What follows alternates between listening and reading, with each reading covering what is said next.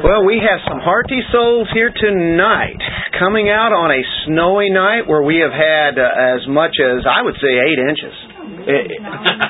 Maybe 12 inches if it would have all been able to stay together and not melt at all. Hey, we have the keys to the Christian life here tonight. Actually, we had it last week. The keys to the Christian life is be filled with the Spirit. If you're filled with the Spirit, you know what you can do? You can worship at church and sing. We're going to be talking about singing and music tonight. It tells you how you can live at home, starting at verse 22. It tells you how husband and wife are to relate, and also parents and children. And then it also deals with relations as far as our job is concerned. So, when you have the Holy Spirit who fills you, there is the, quote, secret to a Christian's life. It's the Holy Spirit, being filled with the Holy Spirit. And that's how we live it. Now, getting to this section tonight, we're going to be talking how music is a true gift of God. It's a beautiful gift of God. And we know it gives us great joy, gives us comfort sometimes, gives us encouragement. It can elevate the soul. Music is tremendous. What He's given us, and we think of the beauty behind it, and we think of the honor that's there. Whenever we have the right kind of songs, and how lofty they can be, majestic. And you know, we happen to live in a world that also uses music, and God even blesses everybody in the sense that there is a common grace. And so there's even music for unbelievers. There's a higher calling of music, but even at that, it can make one who's even an unbeliever joyful, give them comfort. But the thing is, the world, as it goes down, and it's already down, it's going to take whatever God has given them and take it down too. So the world is distorted music.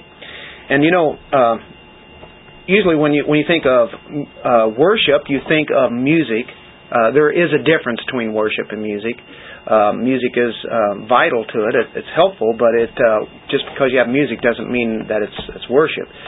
But worship is the greatest thing we can do, right? Is there anything higher than that? Worship of God is the greatest thing. But music is to accompany the worship. It's a means to expressing our love for God and our exalting God. It's a means of showing how we have been redeemed to God. We're giving Him thanks. So much we can do with music. When you think of music, too, you think of order. Also in music, there are all sorts of different kind of rhythms. You have design. There you have intelligence in music, and it reflects our Creator, because He's the one who made music. He created music, and in that we see that we can learn the attributes of God through those great songs that have been written down through the years, and even newer songs, but they reflect the very work of God, who He is, the very truth of God. And in music, what do you see? You see harmony. And we know that in the Godhead there is harmony in the Trinity. And you see that there's a sequence in music in the way that it's done in order. It's a systematic way. You go on and on about music and the great gift, but it is definitely a means for God's people to get together and to give gratitude, to show love to Him, and adoration. And every Christian should enjoy God's music, should enjoy singing and praising God, because He designed it to have our emotions involved in our worship, so that we would give our mind, body, and spirit and throw everything into it. So we're talking about one of my favorite subjects, and it's all part of God's plan. It's music. And I've always liked music, and I don't know too many people that don't like music. Some have different tastes, but the fact of the matter is it is a great gift. So that's where we're going to kind of be hitting at tonight as we deal with a couple of three verses there. Let's pray. Father, we thank you. We give you glory for who you are. And as we look into your word again tonight, we desire to have your truth come out as we look in Old Testament and New Testament passages and just look out all over the Bible to this great gift of music that you have given us, and may it have more and more meaning to all of us, that we would see that you have given us vast variances of music, so that not only we enjoy, but we bring it back to you. And we realize that you're the creator of it. You know what it's all about, what it's for. Thank you for this day, and that we could meet together tonight. In Jesus' name, amen. Amen.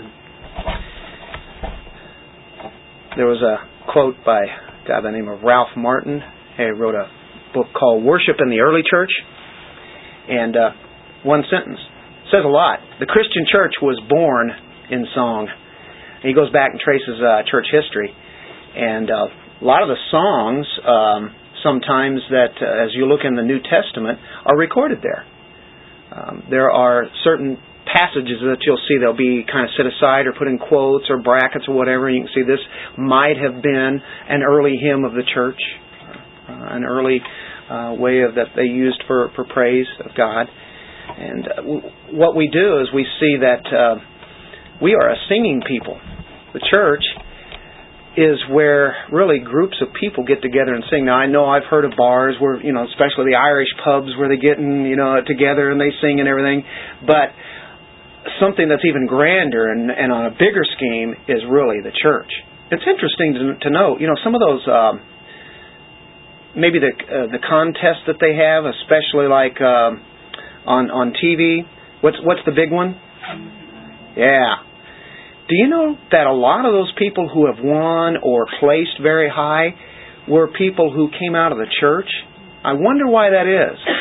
They probably got a lot of practice being in front of people and singing a lot, at least once a week, if not more, and with people and learning how to sing just at church. And so I think it's interesting to see that.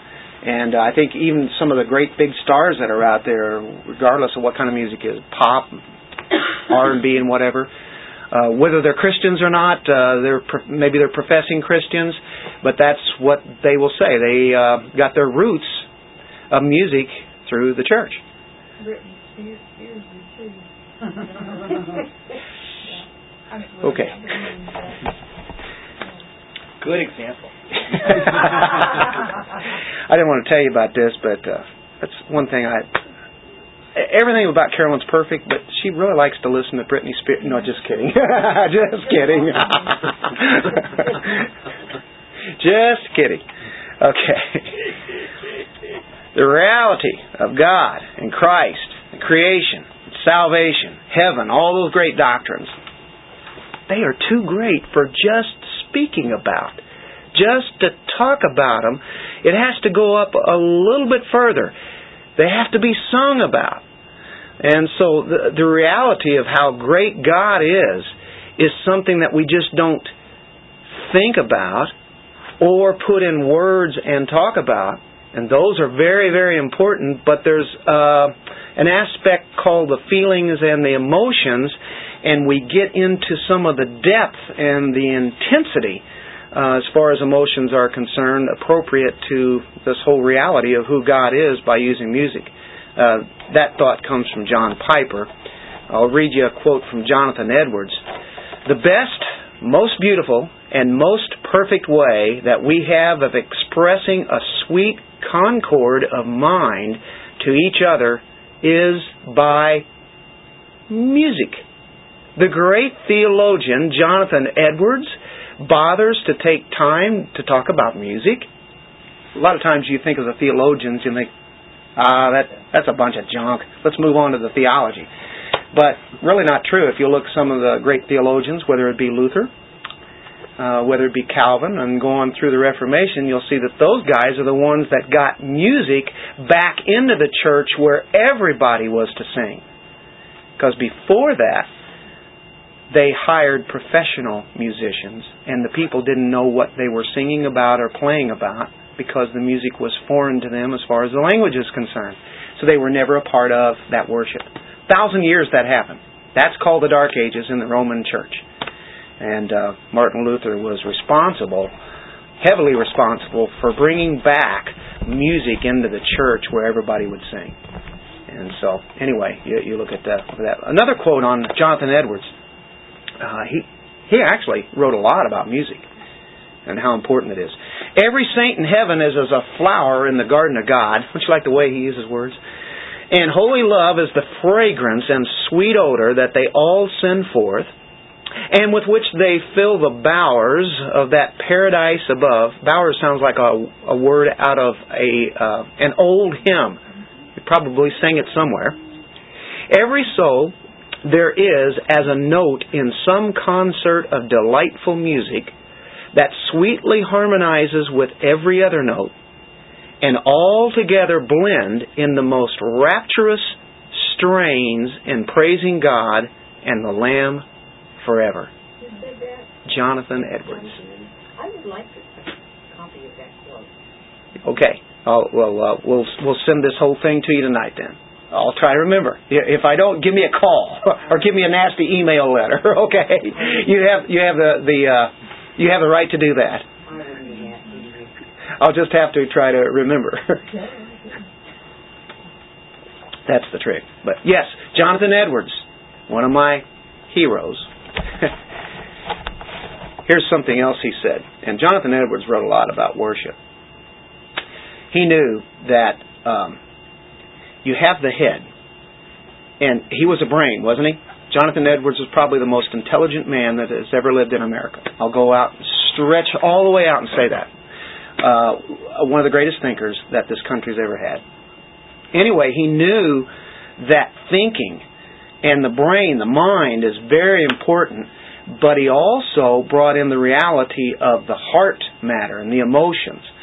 And whenever he was talking about glorifying God, he says, God glorifies Himself in two ways. One of them is by appearing to their understanding. He comes in and He brings it to your mind, and you think on that, you ponder on that, you look at the Scripture, you look at the doctrine, you think about that, you learn more about God. That is one thing that He has just now appeared to you in that sense of appearing. No trouble with that, right? Ready for the second one? Okay.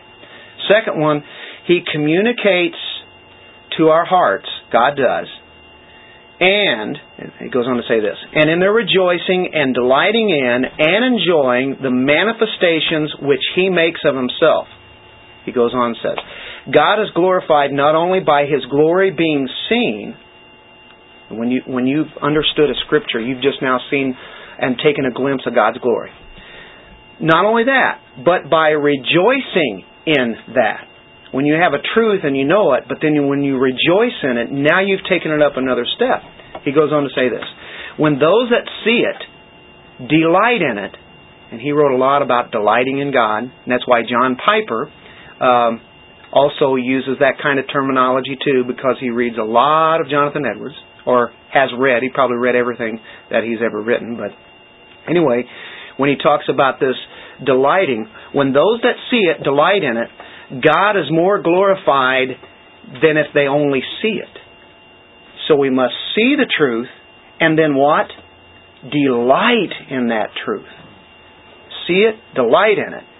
God is more glorified in that. He says, His glory is then received by the whole soul, both by the understanding and by the heart. So as we take that context, then we look at it, okay, we see it, here's our mind, now the emotions comes in, and this is where music plays such a huge part. We have the head for understanding. Now we take music and singing, and that's why it's so important that God has put it into worship.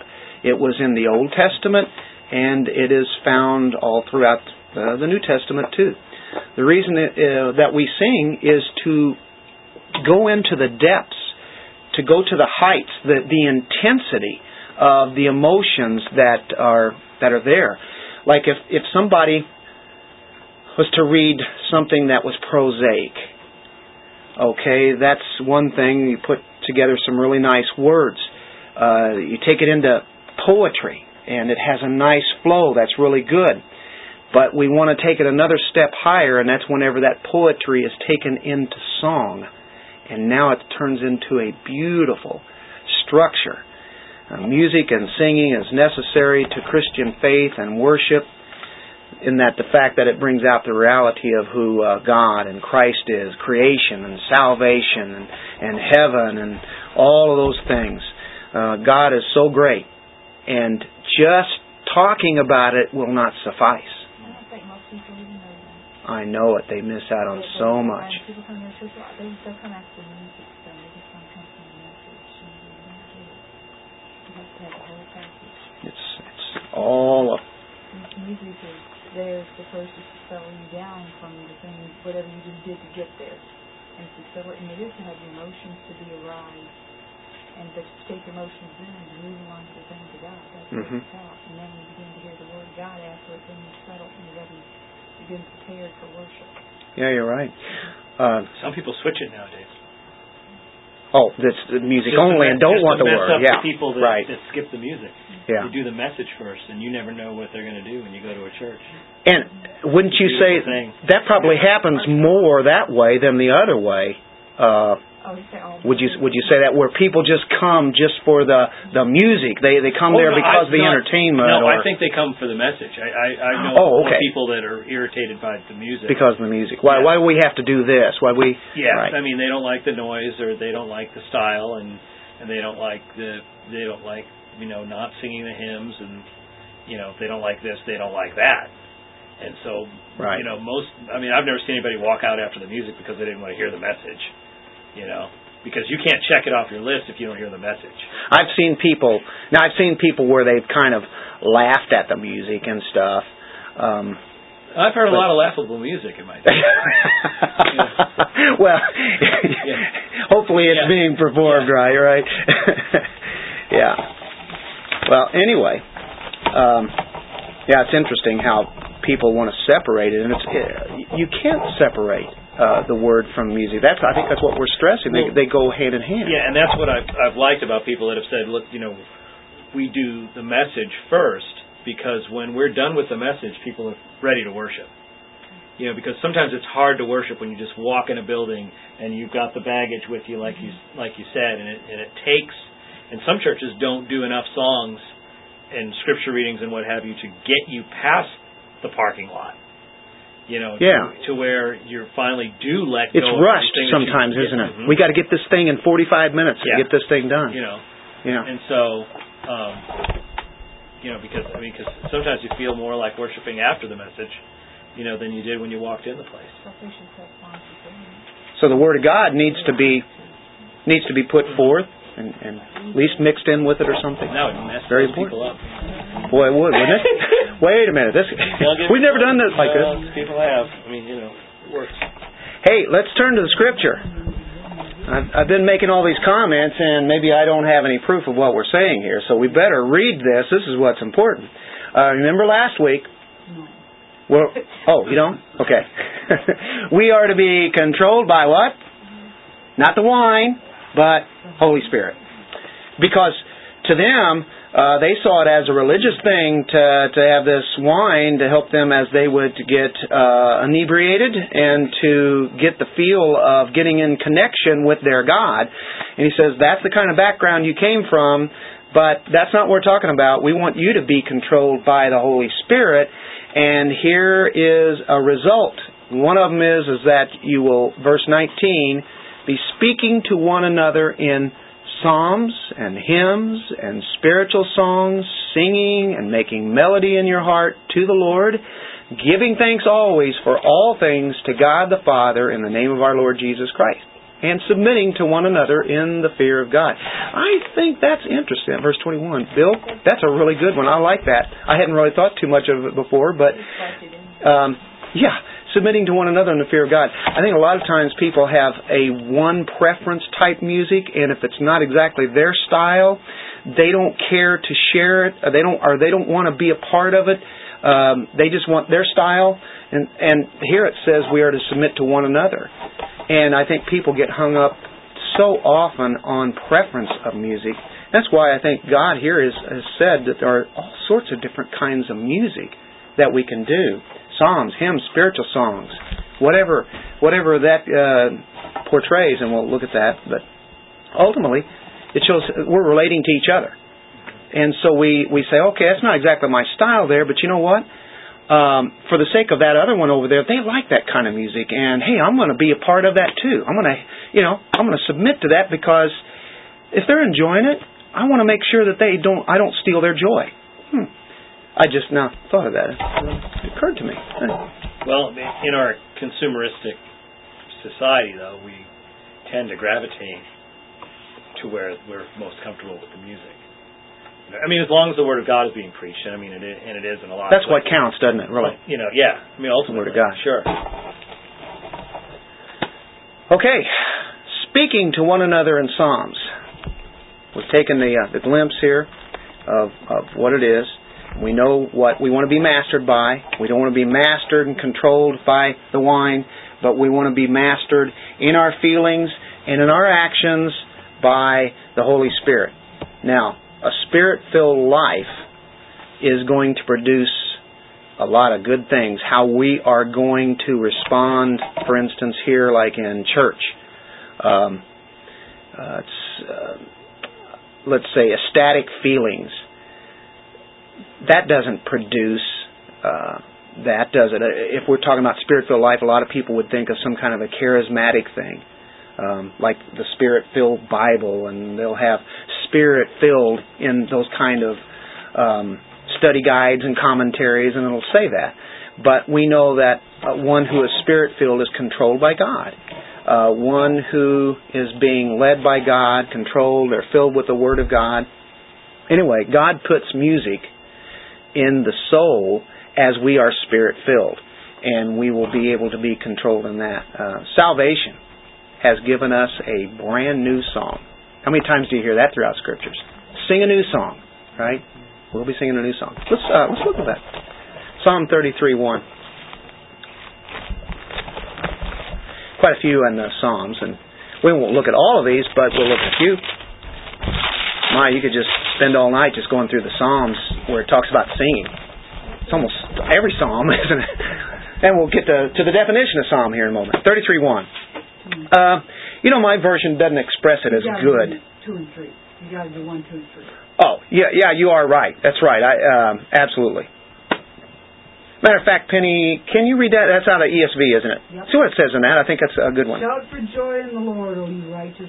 Praise ye fits the upright. Give thanks to the Lord with the lyre. Make melody to him with a harp of 10 strings. Sing to him a new song. Play skillfully on the strings with loud shouts. Aha. We got to like that. What did it start with? As long as it's hymns. As long as it's hymns. Oh, yeah, right. We no shouting in here. We no shouting in here. A new song. With loud shouts. Loud shouts. It started off rejoice, or your version said what? Shout joyfully, or yeah. Right? Singing a new song, playing skillfully, a shout of joy. So it's something where there should be some liveliness to this. There should be some shouting. People's emotions should come alive.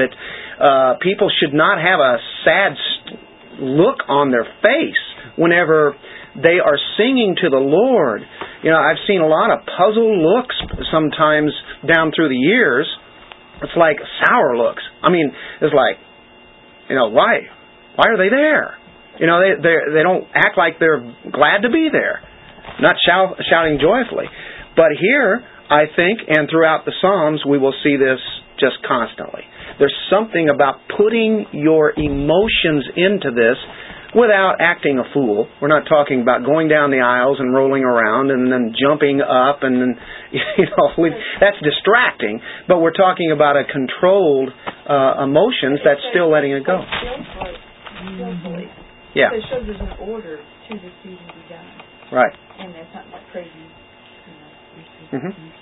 Organized. One reason I like having children in the worship is for this reason here, because they lend to the joy and the wonder and the fullness, to me, of the experience that's going on there, you know, and the singing and stuff, and the babies might just be, you know, screaming, but at least everybody's making a joyful noise. At least somebody's screaming. Yeah, yeah. You know, and it's just that, you know, you have the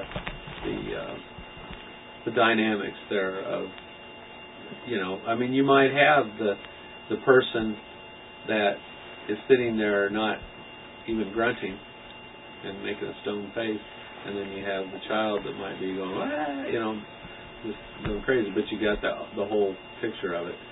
I think that kids get it sometimes. Yeah, oh yeah. You know it? Yeah, absolutely. I find most of them they understand that. They, it's natural. Yeah, but they certainly do. But I think that can help to those of us who are older and, you know, feel bogged down in life, that when you see the wonder of those children around worshiping too, it's, you know, I think that's a good way to help loosen up, you know, so to speak. Yeah, a good way to put it. The very wonder that they have on discovering and just things. The fact that, you know, we are there to worship, and, you know, are we thinking about, I mean, they're watching us. They're watching how we... learning how to worship, aren't they? And so are we involved? Are we, you know, participating? Are we with it? Or are we just looking out the window? Yeah.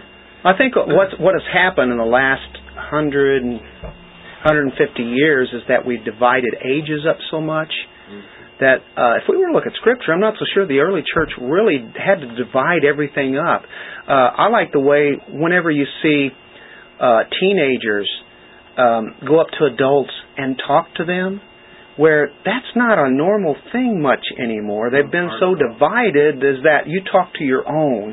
But in the church, we don't have dividing lines. Isn't it a great thing to see adults and kids or teens or young people? There wasn't even such a thing as a teenager back in the early 1900s. Somewhere along the line, that got developed up, and then you have a dividing line. And then they divide men and women in the church. It's like you don't have a unity amongst all the people. I'm not saying all of that is wrong. Sometimes it's good to be amongst, you know, somebody your own age. But I think the church is so much an important instructional time for unity that I think it's good that the kids learn how to worship by seeing the adults worship, rather than having you've got a worship time for the adults, and then you have a worship over here for the primary age, you have your worship over here while worship's going on, and then you have a worship for the teens, you know, maybe, you know, if it's big enough church, and I'm going, what happened? What?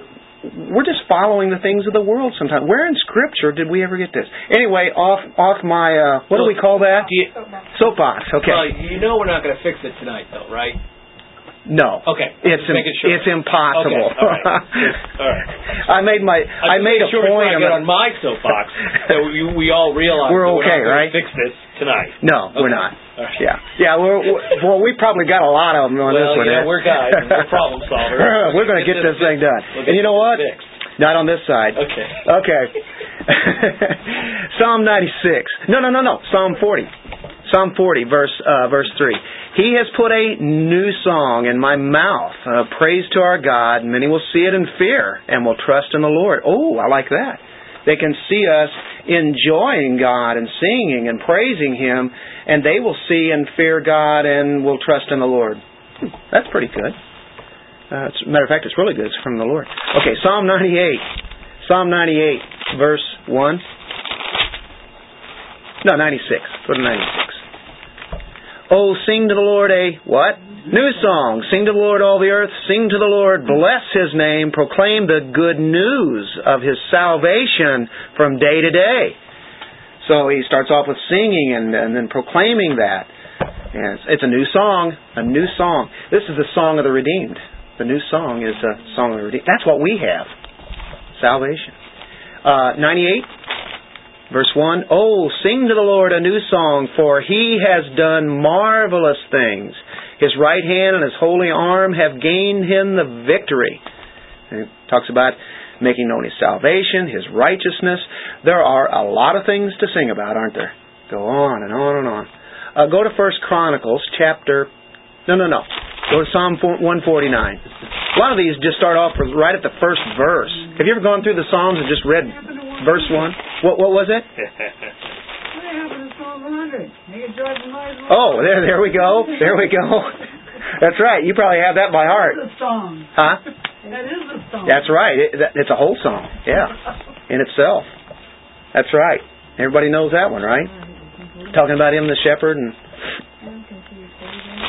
oh, we could go everywhere. I'm telling you.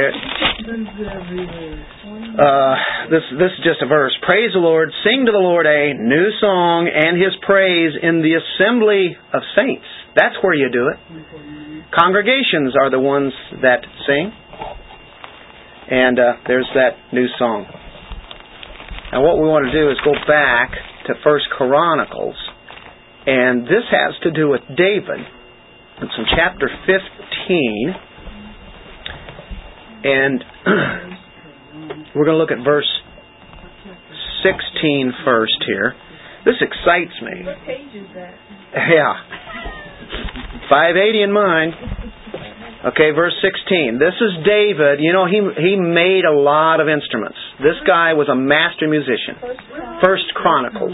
15. And I'm sorry, I didn't even put this in the outline. These were things I added later. I don't know why I didn't put them in, but these are important. David spoke to the leaders of the Levites to appoint their brethren to be the singers, accompanied by instruments of music, stringed instruments, harps, and cymbals, by raising the voice with resounding joy. Raising the voice with resounding joy. Now, what we're going to do is we're going to drop down because there's a lot of names there that I can't pronounce. So we go to verse 19. The singers, and you'll have a bunch of those named, to sound the cymbals of bronze. Okay. You have, at the end in verse 20, you have strings, according to Alamoth. You have harps, at the end of verse 21, on the Sheminith. And down at the end of verse 24, blow the trumpets before the ark of God. We're talking about all kinds of instruments that David had either made or had probably, he knew how to play these. He taught this to some of those Levites. Maybe they handed that on down. But he's appointing all these guys. And these are the Levites. 22. What was it? He has a leader because he understands it. Oh, you got to have that, right? Instructor in charge of the music. Because he was skillful. Yeah. Did they have this organized or what? I've got a feeling their music must have been awesome. Yeah, that's great. Go to 2 Chronicles 29, starting at verse 25. Now here you have Hezekiah. Hezekiah is going to restore worship back in the temple. He's a good king, reigning in Judah. Verse 25, he stationed the Levites in the house of the Lord with cymbals, with stringed instruments, and with harps, according to the commandment of David. Now, David's long gone by this time, right? David was that king, and he made sure that they had music at the, at their singing. As far as the tabernacle is concerned, the temple wasn't built when David was reigning, but it was after Solomon. Later on, you have a king, Hezekiah, after you've had idolatry and such, and they have to restore the temple worship. So you have cymbals and stringed instruments, you have harps, and David given a commandment. It says, of Gad the king seer, and of Nathan the prophet, for thus was the commandment of the Lord by His prophets. We look down to verse 26. The Levites stood with the instruments of David, and the priest with the trumpets. 27. When the burnt offering began, the song of the Lord also began with the trumpets and with the instruments of David, king of Israel. So all the assembly worshipped, the singers sang, and the trumpeters sounded. All this continued until the burnt offering was finished. At the end of verse 30, so they sang praises with gladness, and they bowed their heads and worshipped. Oh, what a beautiful thing there. All throughout their history, the people of God were known for singing. Of course, you can go back to the time of Moses. They crossed the Red Sea, and you have Miriam's song. You have Moses' song, and then Miriam, and the 2 million people, you know, all together. They're singing that song that had been written by Moses. Can you imagine that? Have you ever been at a stadium where they're packed and they're all singing? Been to one of those guys? That's incredible. Maybe 50,000. There was a Rose conference one time. There was a lot of reunions. Yeah. And it was a very large church. It was just like kind of overwhelming. Listening to all those voices and everybody was singing it with everything they had. Yeah. All come from different churches, but they're all part of the church, the body of Christ. Yeah. Go to Nehemiah, chapter 12, verse 31. Nehemiah is at the time whenever they go back to Israel after Babylon to rebuild the city and the temple, and they get it built, and there they are. They have a choir established and such. I'm taking a lot of time because I'm having a little trouble finding Nehemiah. That's just before Job. Okay. Has everybody found it? Giving you plenty of time. Yeah. Okay. What chapter? 12. Chapter 12, verse 31. So I brought the leaders of Judah up on the wall and appointed 2 large thanksgiving choirs. Cool. One went to the right hand on the wall toward the refuse gate. After them went Hoshea and half the leaders of Judah, and Azariah and Ezra and Meshullam and Judah and Benjamin, Shemaiah, Jeremiah, some of the priest's sons with trumpets, Zechariah, the son of Jothian, the son of Shemaiah, the son of Mattaniah, the son of Micaiah, the son of Zachar, the son of Asaph, and his brethren. We go on down. Verse 36, the middle of it. Musical instruments of David. That's long after him, 500 years or so. The man of God, and Ezra the scribe went before them by the fountain gate in front of them. They went up the stairs of the city of David on the stairway of the wall beyond the house of David as far as the water gate eastward. Now, there is one coming in from one side of the temple. You look over here on the other one, and here comes another one. Look in verse 38. The other thanksgiving choir went the opposite way, and I was behind them with half of the people on the wall, going past the Tower of the Ovens as far as the broad wall. This is very graphic, descriptive, isn't it? Talking what's happening. Verse 40, so the 2 thanksgiving choirs stood in the house of God. Likewise, I and the half of the rulers with me. Then he mentions more. What's happening here? You have an antiphonal choir. One might sing one part, and then over here another one answers. You've heard and experienced antiphonal, haven't you? When you try it in a small group, it has a little bit of an effect, but it's like we're talking, a lot of people here, thousands of people, and but the choirs are literally like, sounding like thousands of people here. This is a big number of them, right? But they're going back and forth. And verse 43, also that day they offered great sacrifices and rejoiced, for God had made them rejoice with great joy. The women and the children also rejoiced. Notice they're all together. So that the joy of Jerusalem was heard. There we go. There's my biblical point. Afar off. They were heard from miles away. That's beautiful. The antiphonal thanksgiving choirs. I wonder what all the other choirs were about. These were just the thanksgiving choirs. Oh my, what a joy that must have been, huh? So anyway, I think we're talking about a long history of great music there in the Old Testament. You know what Jesus sang? Did you know that? Matthew 26:30. They went out to the Mount of Olives after singing a hymn. There we go. We don't have to turn there. Yeah, they did the Passover. And after that, Matthew where? And I'm sure he was probably leading in the music as they were singing whatever that was, that hymn. Yeah. And you don't have to turn there because it was already quoted. That's what the hymn people use as their biblical basis for doing only hymns. And they went and they sang a hymn and they went out to the line. And there are people who will say, well, we're not to have musical instruments in the church. We are to do a cappella only. Okay, fine. You can do that all you want. Great, fantastic, enjoy, and that's okay. But, I look at through here, and I know what they're going to say. Well, that was Old Testament. We're not commanded in the New Testament. And I will tell you, according to our text in Ephesians 5, they're wrong on that too. I've got great biblical support telling you why that we should be using instruments. Including drums. Exactly. Cymbals and drums and everything that God has given us. I don't think that man created these instruments without God being a part of that. There's a reason that there is rhythm, because music is rhythm. Even with if you don't have drums, it is rhythmic. If you don't have rhythm, it's not music. Or it's going to be a mess. Yeah.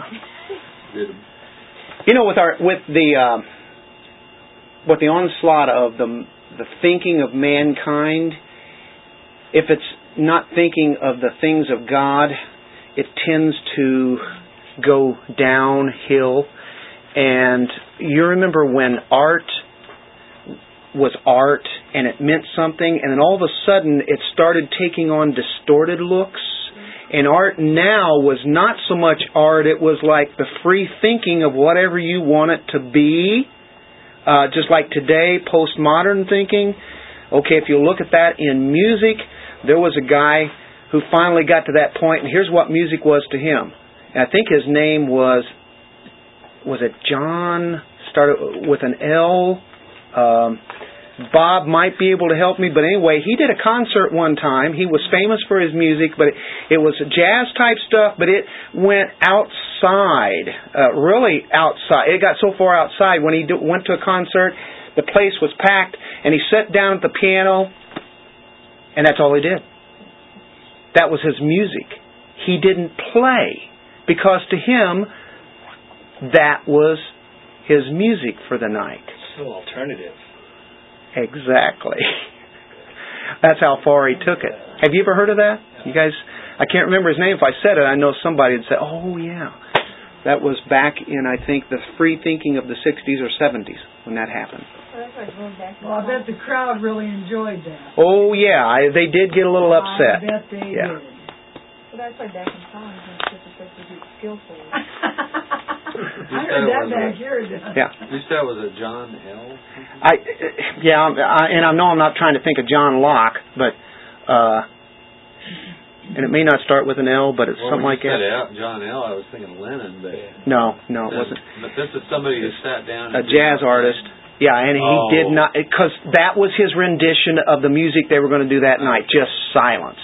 They might have been glad. Waiting for the message. Yeah, really. That's how far postmodernism can take you, where it is nothing, and it's just whatever you want to make of it. That's where it took. Okay, now we got to get to our text. All right. Can I just say one? Yeah. Let's hear it. Oh, we got to get it in. Oh. I know what that is. The Lord thy God in the midst of thee is mighty. He will save thee. He will rejoice over thee with joy. He will rest in his love. He will joy over thee with singing. And can you imagine the Lord God singing over you? Because of his joy. That's one of my favorites. So. Hey, right there. Right there. I mean, who wouldn't like that one? That's better than us singing it. I think we all have to go back and think on that and say, wait a minute, did I just read, when you first time you ever heard that, you said, wait a minute, that can't be. We don't think of God as singing, do we? That's just for us human beings. Well, who created it? It's one of the greatest of all the gifts that have been given. God did. And, He would never sing off-key. Everything would be perfect. And one of these days, that'll happen with us. Well, I tell you what, there are many times my voice goes where I didn't intend. It just went there. And I knew where it was supposed to go. It just wouldn't go there. Okay. But that's okay. You know, if we're doing it from the heart, then that's what the Lord wants. And that's really why we have no excuse not to be singing somehow. You know, of course, if we say, "Well, I don't know the song." Well, that's okay. You know, you got to learn it. Neither do we. Next week you better have it. No. Yeah, that's a good one, Audrey. It really is. It shows you that God is actually going to sing over us. We're going to be singing to Him, with Him. He's going to be singing to us. Can you imagine? I don't know what it's going to be like, but what does God's voice sound like? A voice of what? Many waters? I don't know. Perfect, right? Okay, he says, speaking to one another and singing. I'll stop there. How about speaking to one another in psalms, hymns, spiritual songs? I think that this would be one of the clearest mandates for corporate worship in the New Testament right here. If you're filled with the Spirit, what do? You speak to one another. To one another. If you go and worship by yourself, which I've heard many people use, I don't need the church. I can worship, you know, wherever. But it says, how can you do that if you're by yourself? How can you speak to one another when you're by yourself? I think there's a mutual ministry here. We minister to each other when we are all involved in singing. Because if there were only one or two of us singing, then it's rather incomplete, isn't it?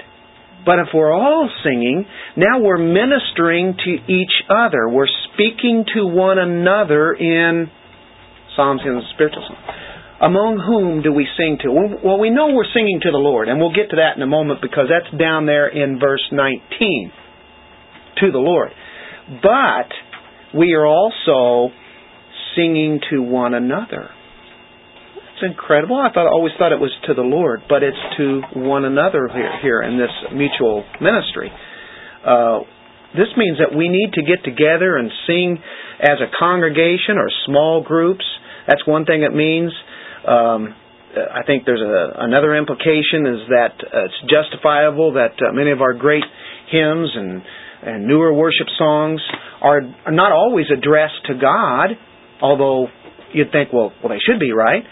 But even in the Psalms, it'll alternate. You know, you'll be speaking, "O Lord," and all of a sudden the next thing you'll see is that it's like, "Tell of the Lord His greatness and wonders." How often do you see that? It's like it switches right in the middle of a song.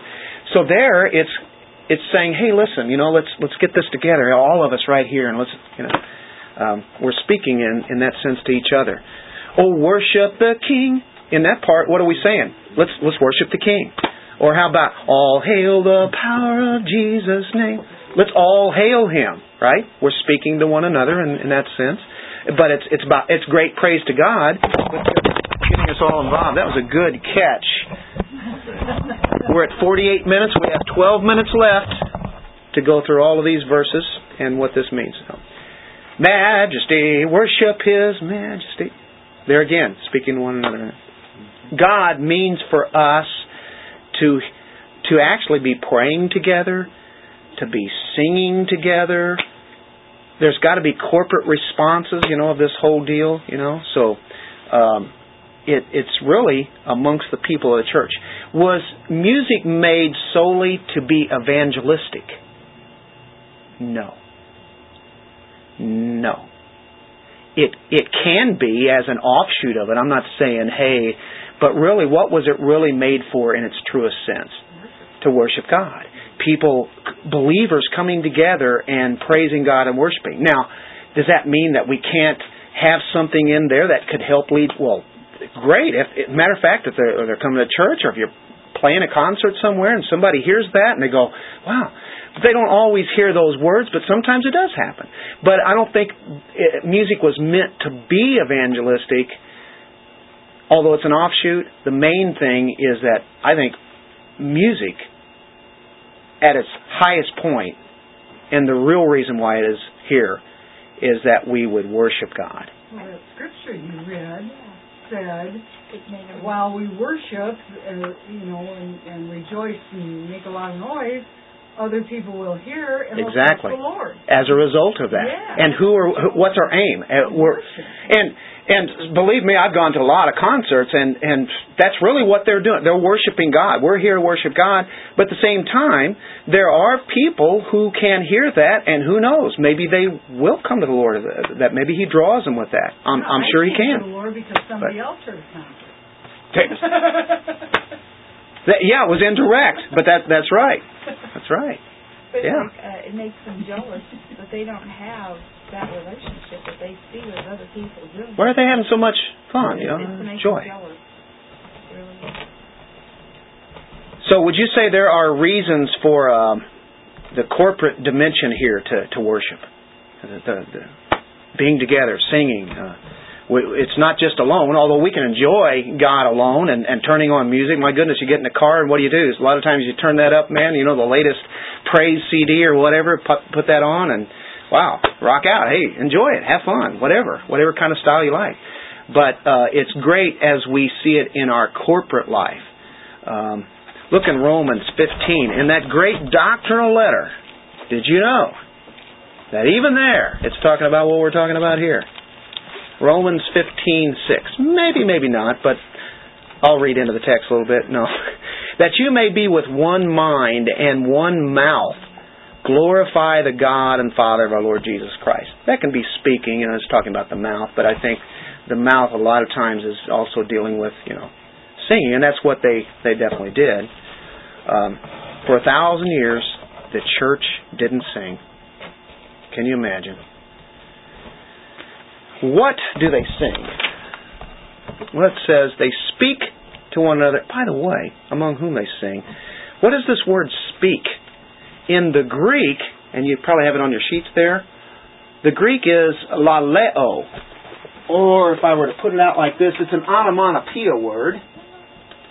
Yeah, there you go. Who said that? Is that Carolyn? Mm-hmm. La la la la la la. It's onomatopoeia. Boy, that's hard to say. I don't even ever say it. You remember an English class, though. You remember that, right? No.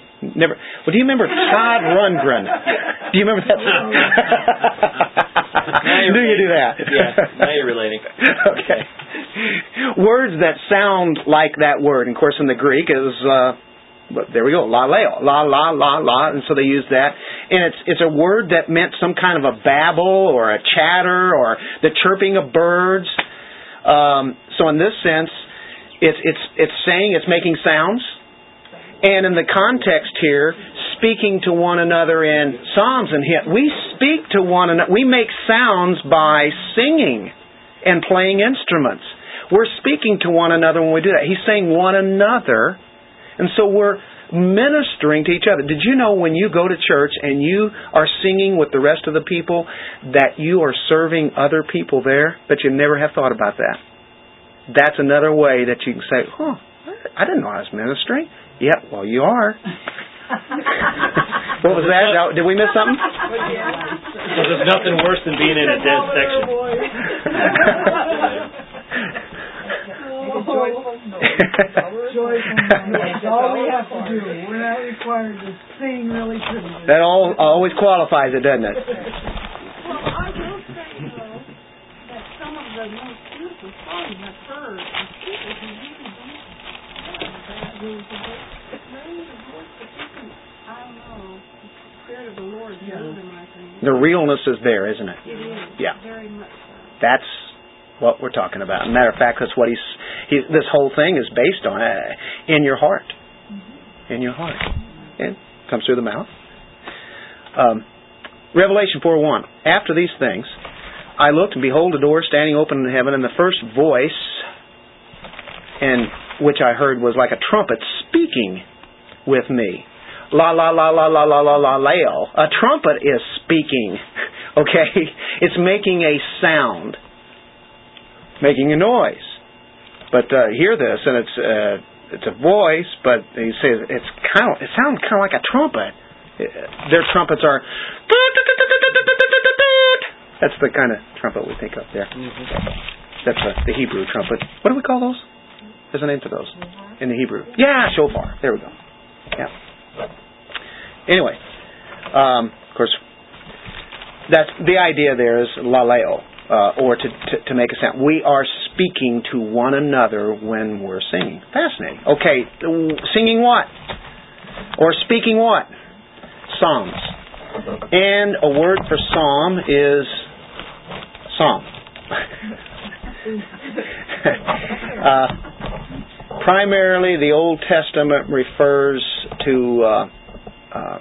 we think of the Old Testament psalms put to music, solos, even instruments, anthems, that kind of thing. The early church, at the very outset, we understand historically, probably sang most of their songs from what is known as a psaltery. They just took the psalms and put them to music. Now, there is a psalter today that many Reformed churches have. And sometimes that's all they'll do. And they'll even be at the point where they no hymns. I mean, you say there are hymns-only people. Well, there are other kind that are psalms only. And they won't sing anything else. Matter of fact, no instruments with that. They'll even go that far. See how far we're so divided in the church, and we're looking at this. I'm looking at instruments. I'm looking at this passage with psalms and hymns and spiritual songs, and then making melody in your heart. And we'll explain what that is, and we'll show that there are to be instruments. But if you don't want to use them, that's okay too. That's okay. It's there's not a legalism thing here. What's that? Acapella can really sound. Oh, it can sound beautiful if you've got the voices. If you don't have, make sure you get the instruments. Believe me, we have been at some places where there were some. It wasn't around here. Don't worry, I'm not talking about you guys. But I'm telling you, huh? Oh boy, it was like, hey, I'm going to try to get through this. I'll try to help them out. And boy, the more that I sing, the worse it even got. Because I was trying to go. How does it go? And it was way off. It got so far off, it didn't even resemble the song at all. And I'm going, maybe they better quit after this verse. And they just sang all the verses. But it came from the heart, and I said, okay, that's fine. You didn't go there anymore, did you? Yeah.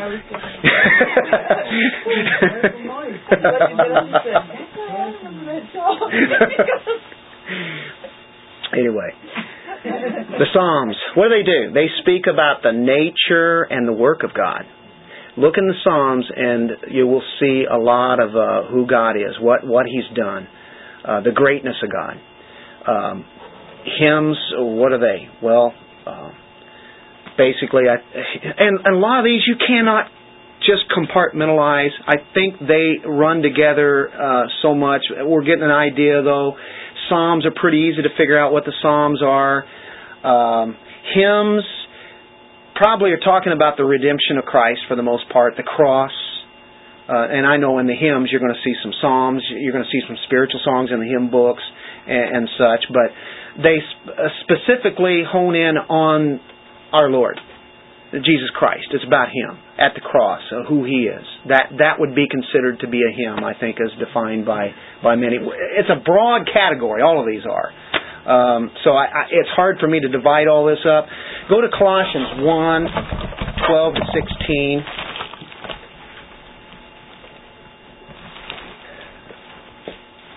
This one could very possibly have been a hymn of the early church. Giving thanks to the Father who has qualified us to be partakers of the inheritance of the saints in the light. He has delivered us from the power of darkness and conveyed us into the kingdom of the Son of His love, in whom we have redemption through His blood, the forgiveness of sins. He is, and everybody knows this, He is the image of the invisible God, the firstborn over all creation. For by Him all things were created that are in heaven, that are on earth, visible and invisible. Can you imagine the flow of this in a song?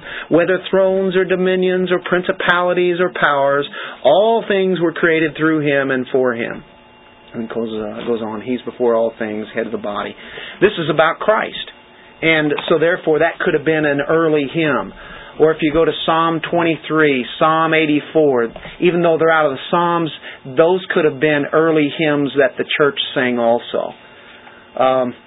Now, and I'm going to finish up here. I'm just going to give a brief definition of this, and we're going to have to come back to this next week. But spiritual songs, I think it can entail a lot of kinds of songs, especially the church today has history to draw from, so there's a lot of hymns that Luther wrote that we get from the Reformation all the way up to current time.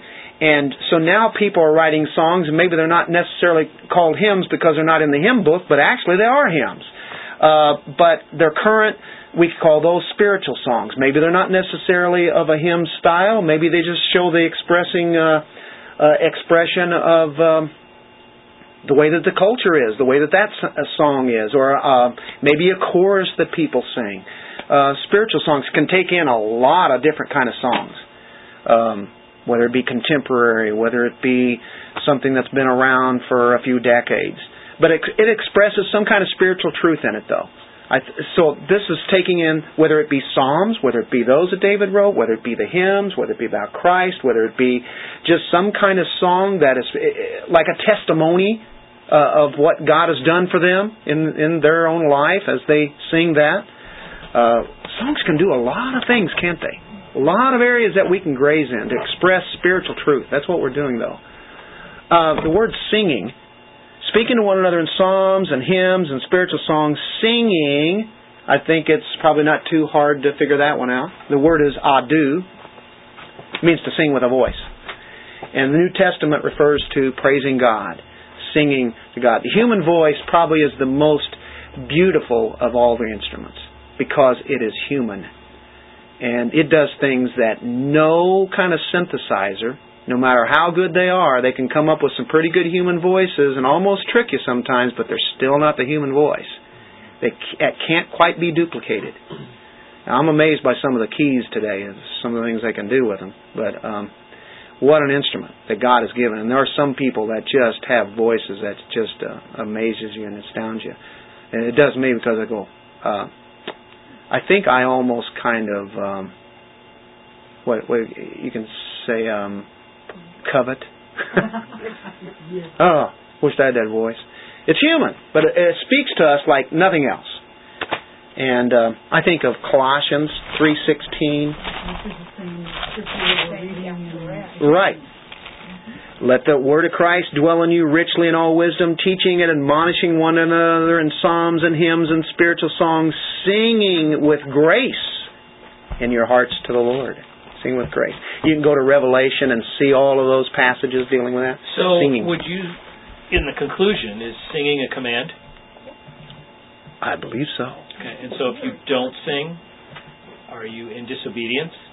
I'm not going to say anything. What do you think? No, I don't know. I mean, there's a lot of people I know that just will not sing. And, you know, I mean, I think that there's some baggage that goes along with that, but they just will not sing, no matter what you say. Yeah, what's in their heart there? It makes you wonder, right? I've known people like that, too. Yeah. I mean, everybody knows somebody that won't sing. Yeah. A lot of them. So they don't read. In Chronicles, whatever it said, this is a command of God through the prophet. Oh, that's Old Testament, Penny. Oh. Yeah, that's right. That's usually what will be used. It's not mentioned in the New Testament, so therefore it's not any good. Right? So they're also supposed to kill a ram, split the throat, too. I like New Testament better. A lot less blood. No, we barbecue now. Hey. Have it done for us. I like this one. Hebrews 2:12. This almost kind of matches Audrey's. Almost.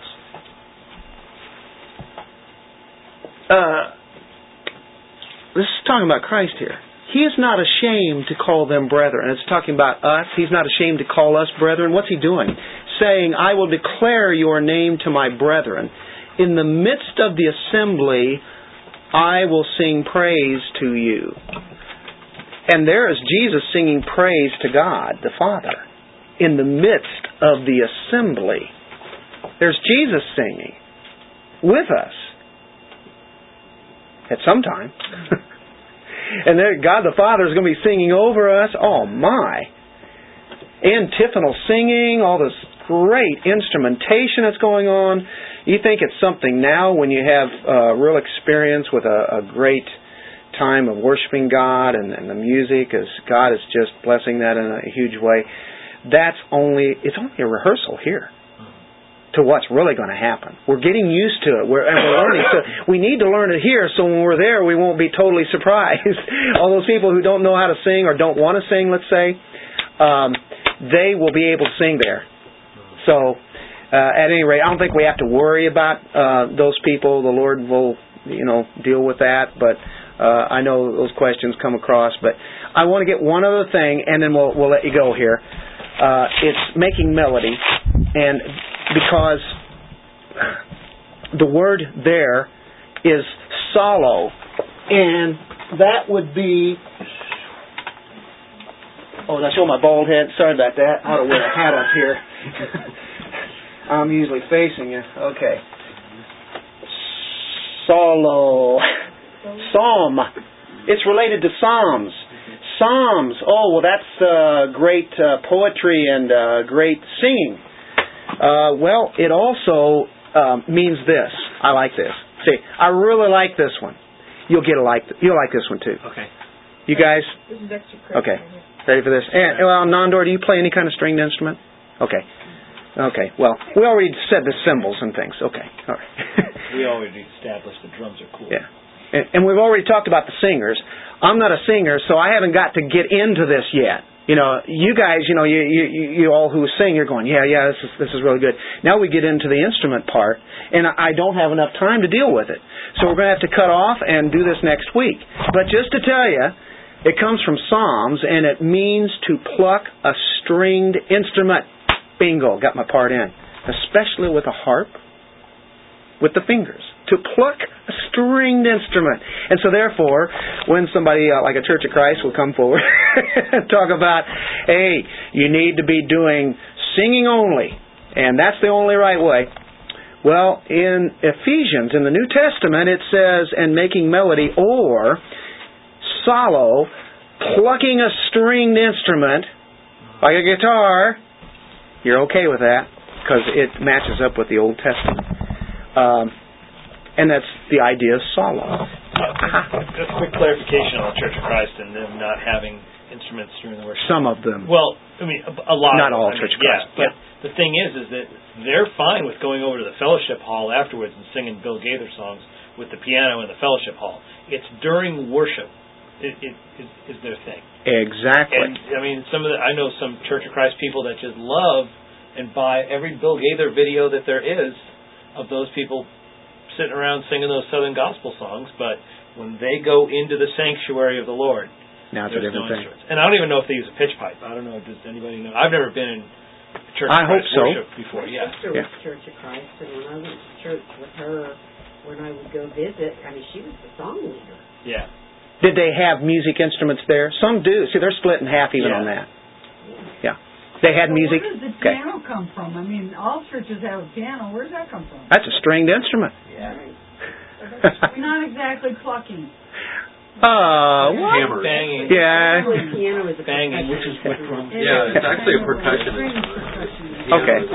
Yeah. Yeah, it's not in the Bible. I don't think you really should have piano music. No. I'm just kidding. Electricity isn't in the Bible either. So yeah. Turn them off. Electricity. Turn that thing off. It's not in there. Yeah. Well, I think David made them. I think he did. Yeah. He had a lot of time out there in the woods. He sure did. Out. I'm sure he carved quite a few things. Carved a lot. Ooh, look at it. What do I call this one?